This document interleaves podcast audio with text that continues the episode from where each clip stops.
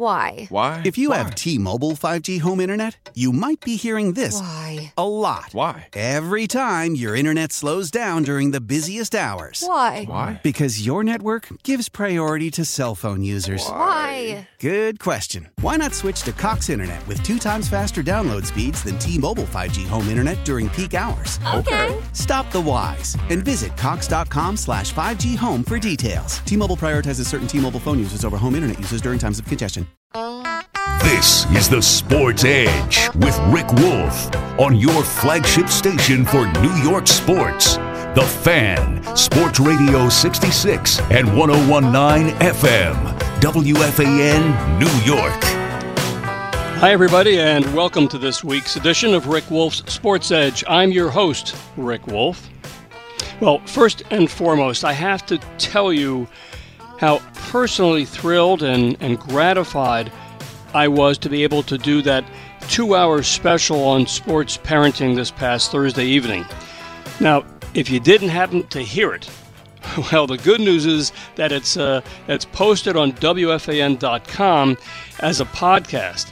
You can just find the link on WFAN.com, uh, find the link to yours truly, and then listen to the sports parenting wisdom from such notables as Dr. James Andrews, a former NFL star Roman Oben, uh, Sonya Curry, the mother of Steph and Seth Curry, and Wayne Mazzoni, of course, uh, who's been on the show many times talking about the the pitfalls to avoid when it comes to your kid and being recruited for colleges. I got to tell you, I was absolutely uh, very, very happy with the re, uh, the feedback and reviews I got on the show. It was a lot of fun to put together, and I thank you all for uh, for calling in. I know it was tough to get through on Thursday night uh, with all those great guests, but it was a terrific experience. Now, on this morning show. In fact, I thought we'd do kind of a, a brief recap or summary of uh, the key points that were made during those two hours. As I said, I know a lot of you tried to call in, but it was tough to get through. The lines were jammed. Uh, but hopefully today, if you have some thoughts or comments, you can just give me a shout here, of course, at 1 877 337 6666. Let me uh, again go through a quick uh, rundown of some of the notes that I jotted down in talking to these, these sports parenting experts. And let me begin with Dr. Uh, James Andrews, the, the noted uh, orthopedic surgeon. Uh, you know, it's funny, Dr. Andrews. I'm going to guess he's probably in his mid 70s, but he was uh, very sharp, very outspoken in his concerns about kids throwing too hard all the time as young pitchers. Um, and as a consequence, kids today in their teenage years, they very much run the risk of serious arm injuries. Dr. Andrews noted that uh, Tommy John surgeries uh, with, t- with teenagers in particular are at an all time high, and the numbers continue to climb uh, each year. Uh, that's obviously very, very uh, concerning.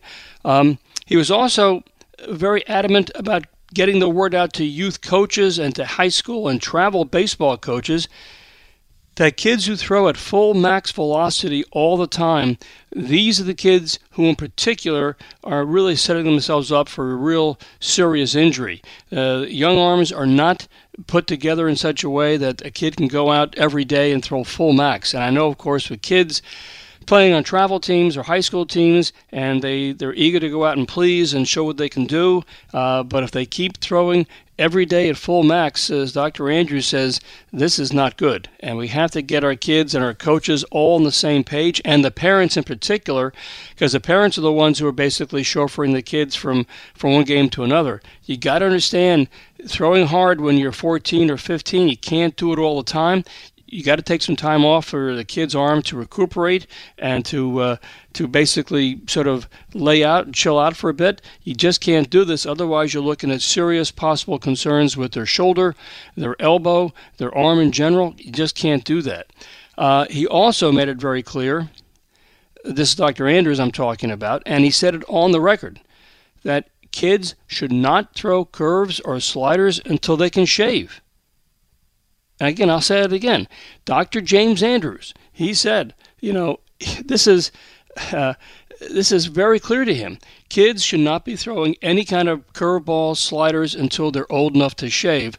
And in his estimation, that would make them around 14 or 15. So that is something that I know we've talked about many, many times here on the show about what's the right time, uh, age for kids to throw. Um, and I know that uh, my colleague Steve Kallas and myself have covered this topic. You know, why is it that kids are still being allowed to throw curves and sliders? at the Little League level. I mean, some years ago, Little League Baseball CEO Steve Keener it came on on the Sports Edge, and he said he would prefer that kids not throw curveballs, but that neither he nor Little League Baseball could figure out a way to prevent that from happening. And I got to tell you, I told Steve, Steve Keener, that you can stop this by simply empowering the umpires who work the games to to first first uh, issue a warning uh, to the kid on the mound uh, and to the coach as well and say, you know, you're throwing a curveball, slider, stop doing it. And if the kid continues to do it, just stop the game and just gently tell the youngster, you know what, we're trying to do this to prevent arm injuries uh, to you to your career. So we're going to remove you from the game and put you out in the outfield or some other position in the field, but you cannot keep throwing curves and sliders. And I think that's the very simple way to do it. The umpires know exactly what's going on, and I still think that's the way to do it. I mean, Dr. Andrews you know, did say, he said, you know, if a kid is taught properly how to throw a curveball, well, okay. But he then neatly said, the problem is that very, very few little league or youth coaches know how to teach the right mechanics to throw a curveball.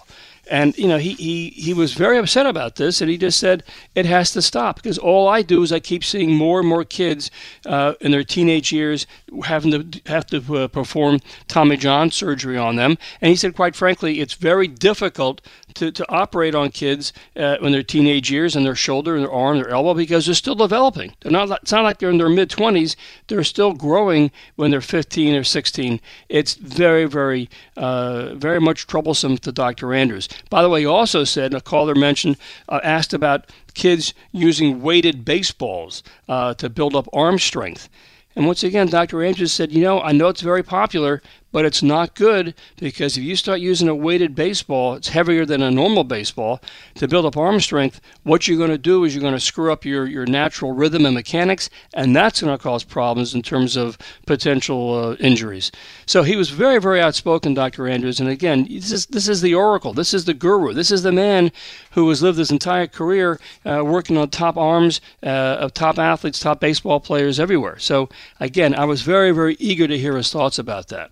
Uh, you know, and I again, I, I was just for starters. Let me um. Let me take some calls about this before I turn to Sonya Curry and her thoughts about raising kids as well. Let's go to our friend Rob out in Lake Success.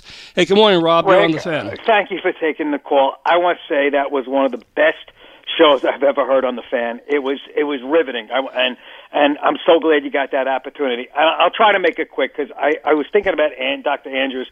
Number one, I've been a fan of his as a physician, my, you know myself. Uh, right. Following him along his career and what what he's done for for his for his um orthopedics as a podiatrist, I deal with the Achilles tendon injuries and you know th- those. He, there was a question I remember they uh, on one call about over 40, you know, the recreational athlete. Yes. That's a very common injury. They they go out and they play and they they're not used to the force and jumping, and that's where the Achilles tendon in an elderly uh, or a middle-aged uh, athlete will, will will tear their Achilles. But one thing I was what I wanted to what I was fascinated by was the curveball. And and you know what he was saying with the kids, as it, when I was a kid, we we didn't we weren't allowed to really throw curveballs in little league. It was something that was even back then scorned against. And I think what he was basically, I agree with him the torque on the on the on the um, elbow from the snapping of the of that wrist right. action. Those those tendons at youth at the youth level are so premature. The the the growth plate hasn't closed yet, and injuries when can happen so easily. And I think it's the mechanics. It's the way it's taught. If it's taught properly, like you said, and what he said, I guess it's okay but unfortunately it's it's not really it's not really taught the way it should be and I don't think the coaches have the true knowledge. Let me ask you a question. Yep. When I was playing in high school, so I did I couldn't hit a lick, but I could I was a lefty so I could pitch. I was taking the two fingers and putting it on the seam. Is, was that the correct way to throw a I'm even asking at this stage of my life to throw the curveball. The two fingers on one of the seams and you have to snap that wrist going forward. Is, is that the correct way to do it? That, Rob, that's the way I learned as well that uh, you put the two fingers on the raised based seam. But the key in all this, as you just alluded to, is you had to snap it off. Snap, uh, and, and that, right. The snap is the torque that causes the stress on the elbow. And, and yeah. you know, this is this is what Dr. Andrews was talking about. He said, yeah, if you have a youngster and somebody can teach them the proper mechanics of throwing a curveball or a slider, okay. But he said very, very few of these youth coaches know how to teach this. It's a very delicate kind of approach, and it's difficult to execute, particularly when you're only 13 or 10 or, or 14 years old. Rick, I must say it was, it was really fascinating, and, and I think going forward, I think that's the, the main thing. I think the curveballs – it's because you know I've done the anatomy on these things in, in, in medical school. The, these these tendons and ligaments, especially the ulnar collateral ligament, which is Tommy John, it right. is so small. It's literally an inch. And you know, and and that thing gets torn, it's gone, and and and, and well, it's basically from overthrowing. One last thing, Rick, we don't hear much about the rotator cuff anymore. What, what do you think? And I would love to. That's why I was hoping you'd ask him. That was an injury back in the day, the rotator cuff injuries. You seem to hear all Tommy John. What's your thought on the so, the shoulders? Why aren't we really hearing more? Sh- or maybe we are. You you would know more than I would, but my sense is that uh, torn rotators are still very much a concern, uh, but it happens mostly with, and again, I'm hardly an orthopedic surgeon, but my impression is it happens more uh, later on after a lot of wear and tear on pitchers' arms and pitchers' shoulders, as opposed to the uh, the ulnar nerve being snapped or cut or torn very quickly early on when the kid's still developing. But no, there's no question the rotator cuff surgery is still a big deal. It takes what a year and a half to come back. It's it's a right. big deal. a lot of golfers get that that kind of an injury because you know the same type of thing from the rotation and, and snapping their, you know their shoulders forward and stuff like that. Rick, thank you very much for let, Rob, letting me get and chime in this morning. And, and well, always listening, buddy. thank you so much, Rob. Thank you so much for your nice comments as well. Let's go quickly over to uh, to Rich up in Stormville, New York. Rich, good morning. You're on the fan. Good morning, Rick. How are you? Good, Rich. Yeah, um, I was involved with an AAU organization for uh, ten years, uh-huh. and I developed kids from 10 years old to 18.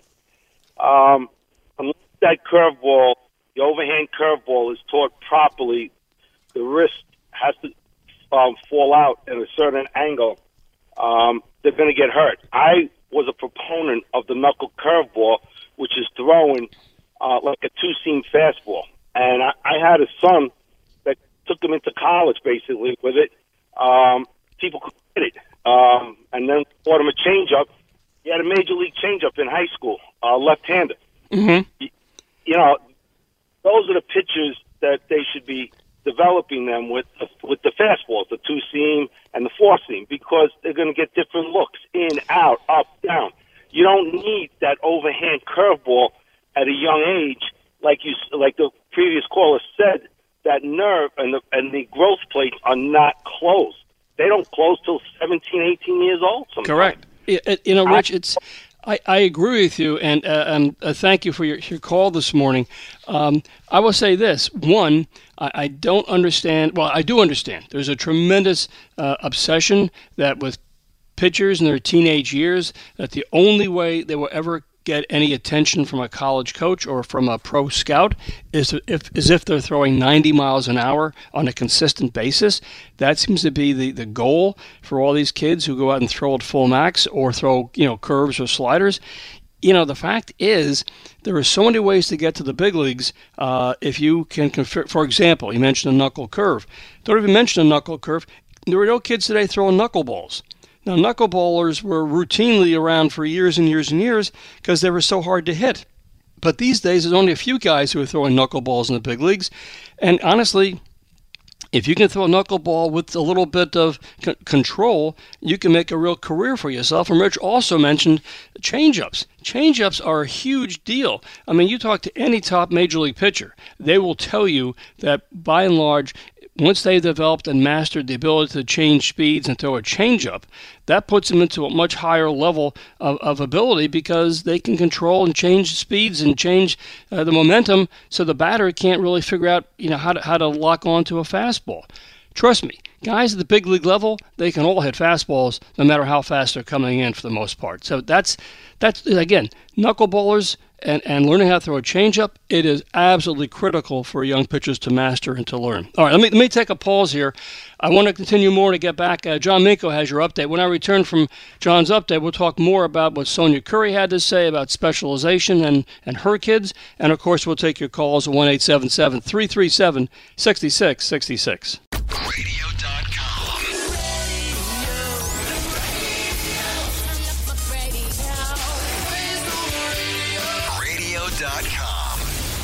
Welcome back to the Sports Edge, everyone. This is Rick Wolff. I'm doing a brief recap of the points that were made from this last Thursday's evening uh, special two hour show about the future of sports parenting. Uh, I do want to talk about Sonya Curry, who had some pretty fascinating uh, stories and insights into raising her own kids. Let me quickly, though, uh, take a call from Tom over in Brick in uh, New Jersey. Tom, good morning. You're on the fan. Good morning, Rick. Yes, sir. Commissioner, because uh, I still believe that you athletic needs a commissioner. Oh, and I vote for you. I do too. Uh, I mean, I'm telling you, Tom, that's the way to go. We desperately need one for sure. This, today, I can tell you, uh, I've been involved in youth baseball for over 40 years. Uh-huh. I love it. But what's going on today with if a kid 10 to 13 years of old can escape that age group without a major arm injury is a miracle because these parents are really going nuts. I know of uh, kids that play Babe Ruth and Little League at the same exact time. Correct. And that group. Insane. Yeah. Who's going to protect these kids? Tom, you would like to hope and think that the parents would intervene and say, "Now, wait a minute. I know my my ten year old, eleven year old loves baseball and loves to pitch and pitch a lot, but he can't be pitching every day in a different team. That's going to be totally destructive. Uh, he may not get to the age of uh, being a, a, kid in high school pitching on the varsity team because his arm has been ruined." Uh, it's funny. Uh, uh, Dr. Andrews told a story on the air. This is Dr. Andrews now we're talking about, saying that he was going watching one of his uh, grandsons play uh, youth league baseball. He said the kid was in th- third or fourth grade, and he was watching the coach teaching these young kids how to throw a curveball. and I'm thinking, this Dr. Andrews in the stands, who is the biggest vocal credit, critic of, of kids throwing curveballs, and his own grandson is being taught how to throw a curveball by, by some youth coach. The kid's, uh, you know, probably eight or nine years old. It's just out of control, and I. I, I understand it's a problem, and even even Dr. Andrews said he said, you know, I sure wish the the folks in Little League baseball would tell the guys in ESPN stop stop referring to the kids throwing breaking balls in the Little League uh, World Series and being so uh, admiring them so much. Just that's not good for those kids and their future. So it is a real I problem. Know, you know, I know one thing that may save these children, and it's the insurance companies. The insurance companies know uh, football causes concussions. Overuse of youth arms causes a lot of problems. Yeah. Somebody's got to pay for them. Well, And that's right. right. Now, I'm surprised that the insurance companies haven't figured this out. Well, I think that's a good point, Tom, and thank you, thank you for checking in this morning. It's greatly appreciated. I do think at some point the insurance companies are going to rise up and say, "Hey, wait a minute now somebody's paying for all these arm injuries. It's us, and we want this to stop. And so we're going to put our put our foot down and say, stop putting your kid through so much of this this ongoing pressure to compete and throw at full max. Uh, in much the same way, I think we're going to see a lot of insurance companies are going to say to high schools, saying, you know, I'm not sure we want to keep insuring your high school football team for all concussions and concerns with that. So again, it's something that it may be happening sooner than we think. Well, we'll see what happens.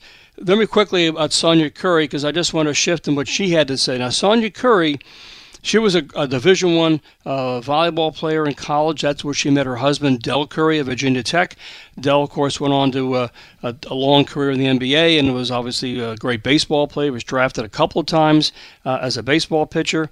But when they were raising their kids, and you know obviously who Steph Curry is and who Seth Curry is, uh, when they were growing up uh, Sonya was very clear about this that, first of all, those two kids, her boys, were usually the smallest kids on their teams. They were not big, strong physical specimens. They were small. They were quick, but they were small. And number two, they never specialized in a sport. They played all sorts of things. They played basketball and soccer and, and golf and tennis and everything else. They didn't really get into basketball specializing until they were in high school. So here is a mom telling us on the air saying, I don't understand why so many parents figure their kid has to specialize one sport. From our perspective, all we wanted our kids to do was to really enjoy the sports they wanted to play and really build upon the, the, the, the, joy they had from playing those sports. That was key for them. Simple as that. She also mentioned that her kids were late bloomers, which I think is often overlooked when it comes to, to kids today in sports, that her boys didn't grow uh, until they were really seniors in high school and then even through college. And she said even into their early 20s, they were still growing. So she said that's something people don't talk about very often, that kids don't just peak out usually when they're, you know, 16 or 17 or 18. Many days, many times they just keep on growing. It's as simple as that. Let's uh, let's get to uh, Jack Smithlin, who had some thoughts about uh, this as well. And Jack, uh, I know you spoke to Sonya on the air. You got through. Tell us uh, what's what's on your mind today with all this. Well, first of all, Rick, um, the show was just fabulous, and you know it, it's funny because I was thinking about WFAN, and you know what they're what you know doing something like this, and maybe even doing something more on a regular basis would be would be excellent because you know a lot of people refer to WFAN as a sports radio show for mm-hmm. professional sports and top college sports. Well when you do a show like that, Rick, that you did on Thursday, you're reaching out to every single person that is related to athletics, parents, kids, grandparents. So what WFAN is doing in, in, in my eyes is they're expanding. They're getting out there and, and touching every single person, male, female, that are related to athletics. Um, I did get to, to talk to Sonia Curry and, you know, we talked about specialization. And I did a little research, you know, after one of your shows a while back about specializing. And I found that, you know, most of the NFL players, all positions were, were, they didn't specialize. Correct. They were multiple sport athletes. And I did a, I did research and I, I looked up some of the great superstars that we know today. Like a, a, guy like, you know, um, Michael Jordan and the Mannings and these guys.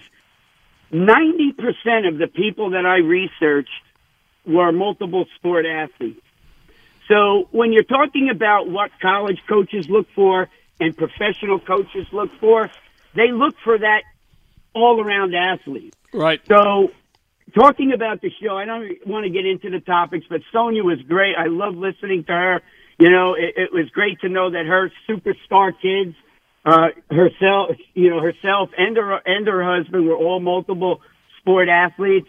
But you know, listening to Rob before, I mean, I wish he could have gotten to talk to Dr. Andrews. That would have been a great conversation to listen to. Yep. So, you know, Rick, just keep doing what you're doing. you know, and just keep informing the people, and hopefully, the people at FAN open their eyes and actually understand the importance of what your show does. And, you know, you're one of the reasons I'm doing the things I am today. And Rob is also a big part of that. You know, I'm doing a radio show out on Long Island and I do a lot of the topics that you talk about. And I've had a lot of success in the few shows that I've done. So I want to thank you for that. And, you know, once again, hopefully FAN looks at what you do and they understand the importance. Well, Jack, those are to, yeah. Don't forget to mention your books too, because um, they're amazing books. Thank, thank you so much, Jack. And you know, let's be honest. Uh, Jack Smithlin has been a tremendous contributor to the show uh, over the years, as has been Rob Freed, uh, and and all of you have been such good friends and colleagues uh, because we all share this passion, not just for sports Uh, because we all grew up as athletes. But now that we're you know grown ups and, and adults and have kids of our own or grandchildren, we want the same joy and fun for them as we had. And we know that as sports evolve and money becomes a factor, and, and we know that it, times are changing, that we, we try to do the best we can to make sure that that fun, those smiles, those good times, the camaraderie still stays intact for the next generation of athletes, which is why I wanted to do that show last Thursday, because I wanted to make, do a sort of a, uh, a check to make sure with all these top people uh, in sports, they felt the same way. And obviously, obviously they did. So thank you all for your, your, your great contributions and your insights. And as Jack just mentioned, yeah, you look at any any top draft. I think last year the NFL, the the, the their first round draft picks, uh, something like ninety percent of them were guys who did not just play football; they played all different sports growing up. Uh, in fact, when I was talking with Roman Oben, uh, who's on the show on Thursday, the former great NFL uh, tackle for many years, uh, played with the Giants early on in his career for several years, and now he's with the NFL's youth and high school football strategy. He was saying that his own sons played a variety of sports growing up, as he did as well. Uh, there's no need to specialize. Uh, let the kids go and do what they want to do, and if they will eventually are good enough and talented enough and work hard enough, then their their talents will come through in a big, big way. But it, there's no reason to specialize. In fact, you know, speaking of Roman, you know, I asked him because his current his son RJ, who's a who's a defensive end at Duke and was a big uh, high school star over in St. Peter's in, in New Jersey uh, in high school. You know, he was saying to me that uh, his son is right now uh, recuperating from a torn labrum. And, uh, you know, I said, how do you handle that as a former NFL player? Now that your own son is going through some setbacks, some adversity. He said, the first thing is, as a parent, you got to make sure that you don't show your own inner anxiety to your son or to your daughter. They're looking for cues as to how they should behave. So you know, as a grown up, and of course, in Roman's case, he went through a long career in the NFL. He knows about injuries. He said, no, just reassure your son or daughter they're going to be fine. Just make sure you listen carefully to what the doctor or the, the physical therapist, whoever it might be, has to say about the care and treatment.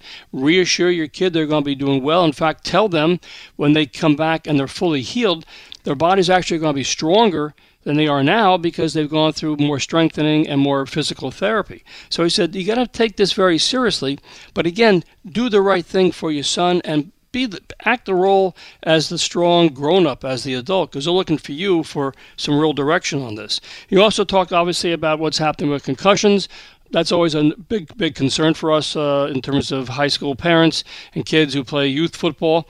And Roman said, look, the, fact is, the, we are finding that we can cut down on the number of concussions that are suffered by kids by uh, really eliminating uh, the amount of physical contact uh, during practice sessions. And as we know, that's happened uh, in pretty much every state in the country. New Jersey, in particular, has led the way in reducing the amount of physical contact during practices. The NFL has eliminated a lot of the uh, the contact between players during their practice weeks, and uh, a number of the college conferences are also reducing the physical contact. And of course, the less physical contact, the fewer concussions take place. I thought that was pretty interesting. And he said, look, in terms of, a parent deciding on their kid to play football or not, that's a parental choice that only you, as a mom or dad, can make. It, it's it's as simple as that. You, you really can't you really can't uh, you know mandate what you're going to do for your, your kid or not do. You make that decision as quickly as uh, as well as you possibly can.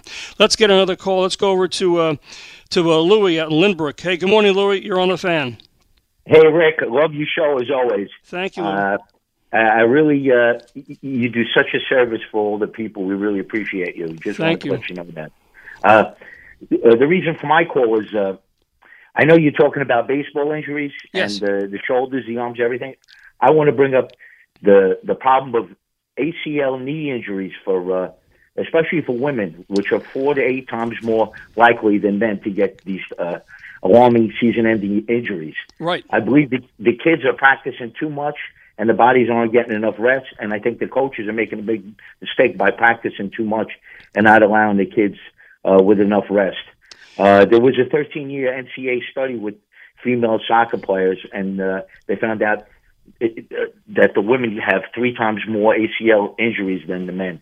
So something needs to be done about this. Well, and, Lou, uh, it, this is a this is actually a curious observation. Um, you are absolutely correct that uh, medical science, a lot of researchers have shown that uh, women, girls, uh, suffer many more times uh, ACL injuries than, than men do.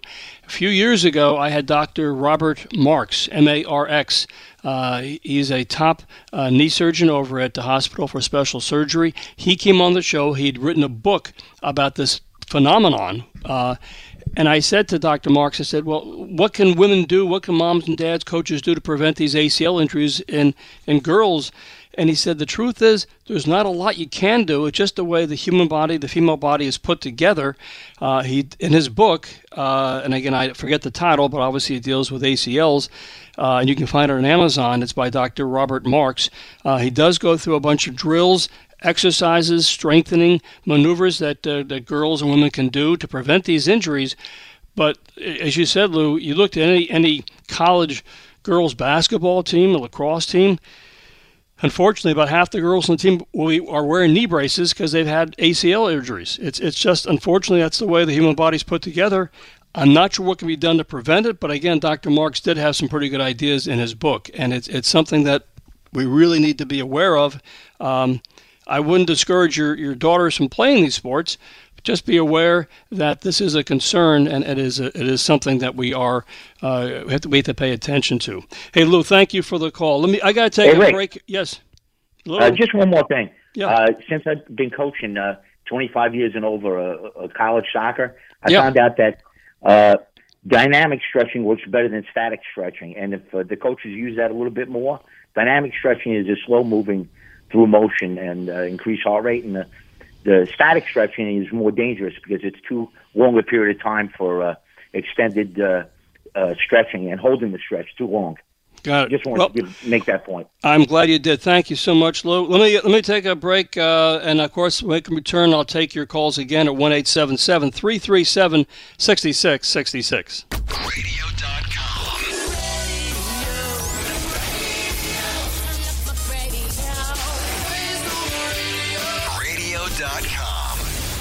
Ed Randall will be around at 9 o'clock this morning talking baseball with you. A lot of things going on in the world of baseball, obviously, this past few weeks.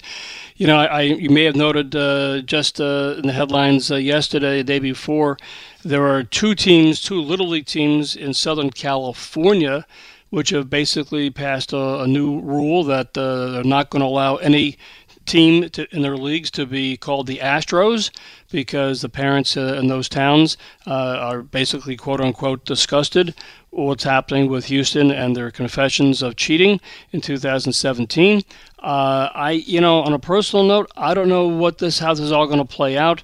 Uh, I know Major League Baseball feels they like this to stop, stop and go away, but uh, this kind of fallout uh, is not good, um, and it's going to be curious to see how uh, Major League Baseball tries to put an end to this and, and try to separate uh, what's happened with uh, the cheating that the Astros and the Red Sox were involved in. Uh, it, it's it's it's a real concern, and I know that we've discussed this on the show in the past. I, I don't know how this is to be resolved. I do believe that you have to be proactive as a coach, as a parent, to sit down and talk to your youngsters and explain to them about about uh, cheating and why it's not allowed and what why it's a problem and, and so on and so forth. Because if you don't, they're going to walk away and say, well, you know what, uh, the, the guys who were cheating at the big league level, uh, they got basically uh, fired for a year, but now they're going to be back into the game. And and I don't know if that's that's the strong enough message. Uh, you know, this is this is a real concern. As I said, if it's now filtering down to the little league level, people are wondering what's what's going on here. Um, okay, let's. We're talking about obviously the show from last Thursday in sports parenting. I do want to remind you, by the way, friends. I always ask you to check out my website at AskCoachWolff.com. Uh, you can certainly uh, see what's going on in terms of the, the opinions that are posted there. And if you're interested, I might come in to talk to your your town, your community, your high school, your school district about the issues in the world of sports parenting. And we know there's a lot of them. Uh, go there for more information as to how you can contact me and we can arrange something. And by the way, I do want to tell you we're very close to the relaunch of the Sports Parenting Edge. It's the revised and updated edition. I plan on releasing that book as an ebook and as a print version as well, and I'll let you know when it's available, but it should be fairly soon.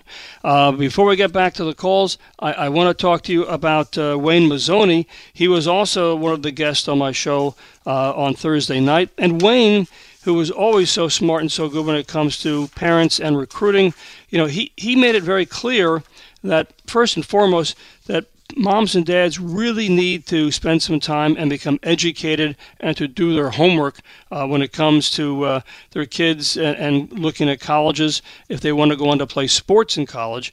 And and you know the fact is, you know, and it's really sort of basic but good solid advice, and too few parents do this sit down with your son or daughter, ask them if they do want to play sports in college, have them prepare a list of those colleges they're interested in, and then go onto the, website for each school and you'll find almost all these colleges that have for sports, whether it's lacrosse or it's it's uh, softball, whatever might sport might be, they're going to have a camp where you, your youngster, can go for a weekend, get a chance to meet the coaches in person, spend time on the campus, look around, see their competition, and so on and so forth. And then the big question is, as a parent, is to ask the youngster, would you be happy on this college campus even if you did not play your sport there? Uh, yes, we know that it's easier than ever for kids to transfer from one college to the next, but it's such a hassle and it's full of uh, other concerns as well but make sure your youngster gets out there and sees that college and spends some quality time there. Talking to the players who play there then uh, at the school now. Talk to the coaches. Look around see the, the, the, the, campus and make sure they get a real good feel as to whether or not they want to want to play there. Uh, wayne's advice is good. Um, he also mentioned about the online recruiting services. He said yeah many of them are for free. Some cost money but he said, in my experience, and Wayne's been a coach for a long time, he said, I'm not sure that's the way to go to market your son or daughter to colleges. The showcases are becoming the way to do that. Showcases, again, tend to be up and down in terms of their uh, ability to market your son or daughter. So, once again, you got to educate yourselves as to which showcases are the best ones and which ones are, are worth the money. Uh, let's continue with our calls here. Let's go over to, uh, to New Jersey, Saddle Brook. Uh, Bill, good morning. You're next up on the fan. Good morning, sir. How are you today? Good, Bill. How are you? Very good, and I got to thank you for your show. I've been a uh, lecturer on the uh, safety courses of youth sports and a parent of five athletes, and uh, been through the whole gamut. And everything you go over is uh, deeply appreciated and can't be talked about enough. So thank you. Thank you, Bill. It's very nice to hear. Um, just want to get your opinion. I'm a, uh, a chiropractic orthopedist in Saddle Brook, and um, I've been promoting a group of parents called Concerned Parents for Youth Athletes, where they promote a structural biomechanical exam. One of these things that you brought up before in your program yep. is the incidence, the high incidence of female youth athletes and ACL injuries. A lot of that is due to an increased Q angle, which is an angle that goes from the um, femur down to the knee. And a lot of that is structural and biomechanical. And unfortunately, today, that is never assessed in the exams that have been done by uh, school physicians for years, and all of us have had those, and they're, they're, they're very inadequate in addressing the biomechanical instabilities and possible things that can be corrected in a youth athlete. Bill, are you talking specifically about the knees or other other joints as well?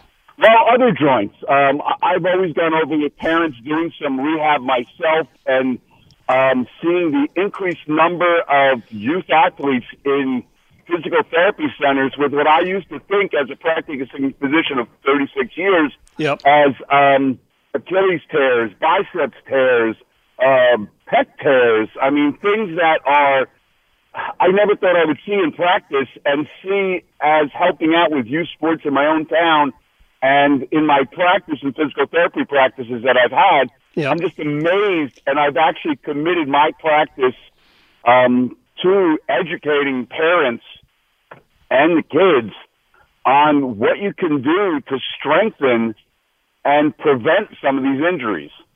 Can, can you give me an example of, of, the, of the more of the common concerns or issues you, you confront or talk about?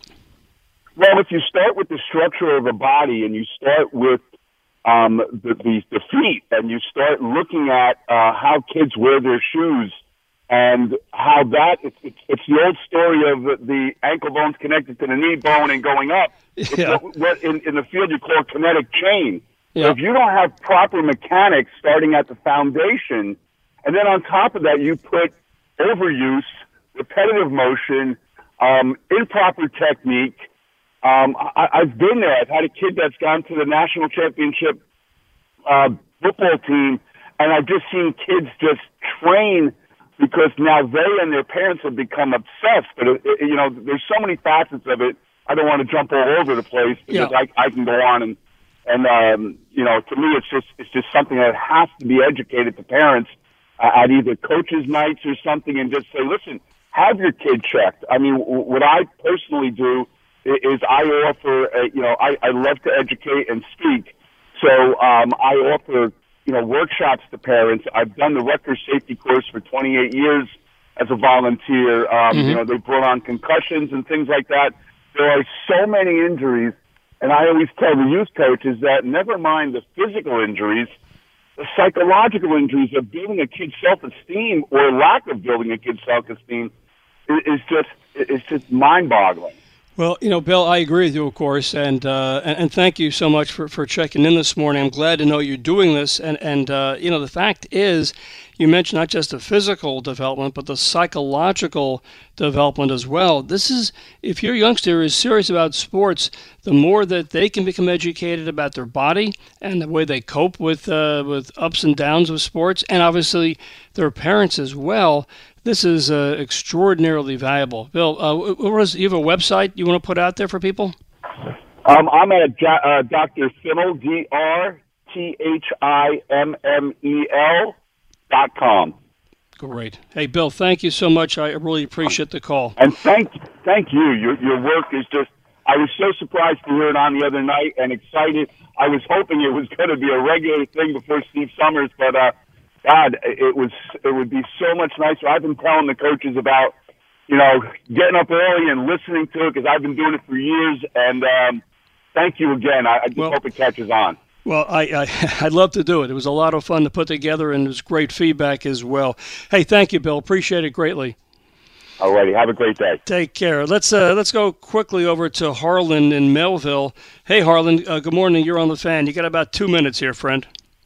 All right. Good morning. Um, I, I just listen every Sunday morning, and you just hit a chord when you're talking about showcases and injuries. I have two boys that one played baseball through high school, all through college, and a younger brother that played um, football and ended up playing football in college as well. And first off, you know, in the high school level, you have some coaches that become a little overzealous with um, training, and it's all for. Sometimes it's not in the kids' best interest. Uh, for on football, they used to have lift-a-thons, Yep. and they push the kids, and and they get injured. And my youngest son ended up with back surgery after his sophomore season at college. And and the other side is you're talking about showcases, and we found my my younger my older one played um, travel ball, and we were all over the country playing ball. And the showcases, unless you are the elite elite, they they don't pay to go to these showcases. It's the kids that the parents believe in the kids, and they end up paying for these showcases, and they're really just money makers for the organizers. That's and correct. it's very, very leery of the people that are putting on these showcases. Um, Harlan, I got to tell you, and, and I, I'm running us the clock here, but I couldn't agree more with your point about showcases.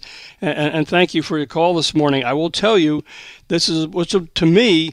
Showcases would fall under the domain of a commissioner of youth sports, where showcases are graded and ranked so that parents can go on like a consumer reports and say this one is really worth going to, this one is not so much worth going to, because they are money makers. They are not in any way licensed or regulated by the government. You take your chances as a parent, uh, and it's really uh, you know caveat emptor. But again, if there were some sort of federal commissioner who could oversee all these things, at least you have a better idea of what you're getting involved in. But I, I, I, I hear you loud and clear. Uh, and again, that's to me just makes all the sense in the world that we can have a situation, a website where you can say, okay, I, I want to have my kid go to these showcases. Uh, which ones are the best ones to attend, and what do they cost? As Harlan pointed out, if your kid's a superstar athlete, chances are he or she doesn't have to pay for a showcase, but everybody else does. How much is how much should you pay? Is it worth your time? Is it worth your while? How many coaches are going to be there from top colleges? Okay, that's going to do it for this edition of the Sports Edge. My thanks this morning to Connor Green. Please stick around for Ed Randall. He is up next. I'll see you next Sunday right here on the Sports Edge.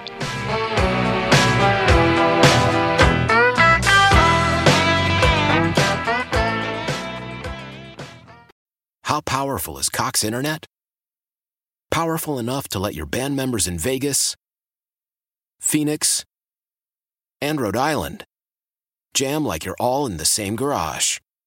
Get Cox Internet powered by fiber with America's fastest download speeds. It's internet built for tomorrow, today. Cox, always building better. Cox Internet is connected to the premises via coaxial connection. Speeds vary and are not guaranteed. Cox terms and other restrictions may apply. Analysis by Ookla Speed Test Intelligence Data. Fixed median download speeds. USQ3 2023.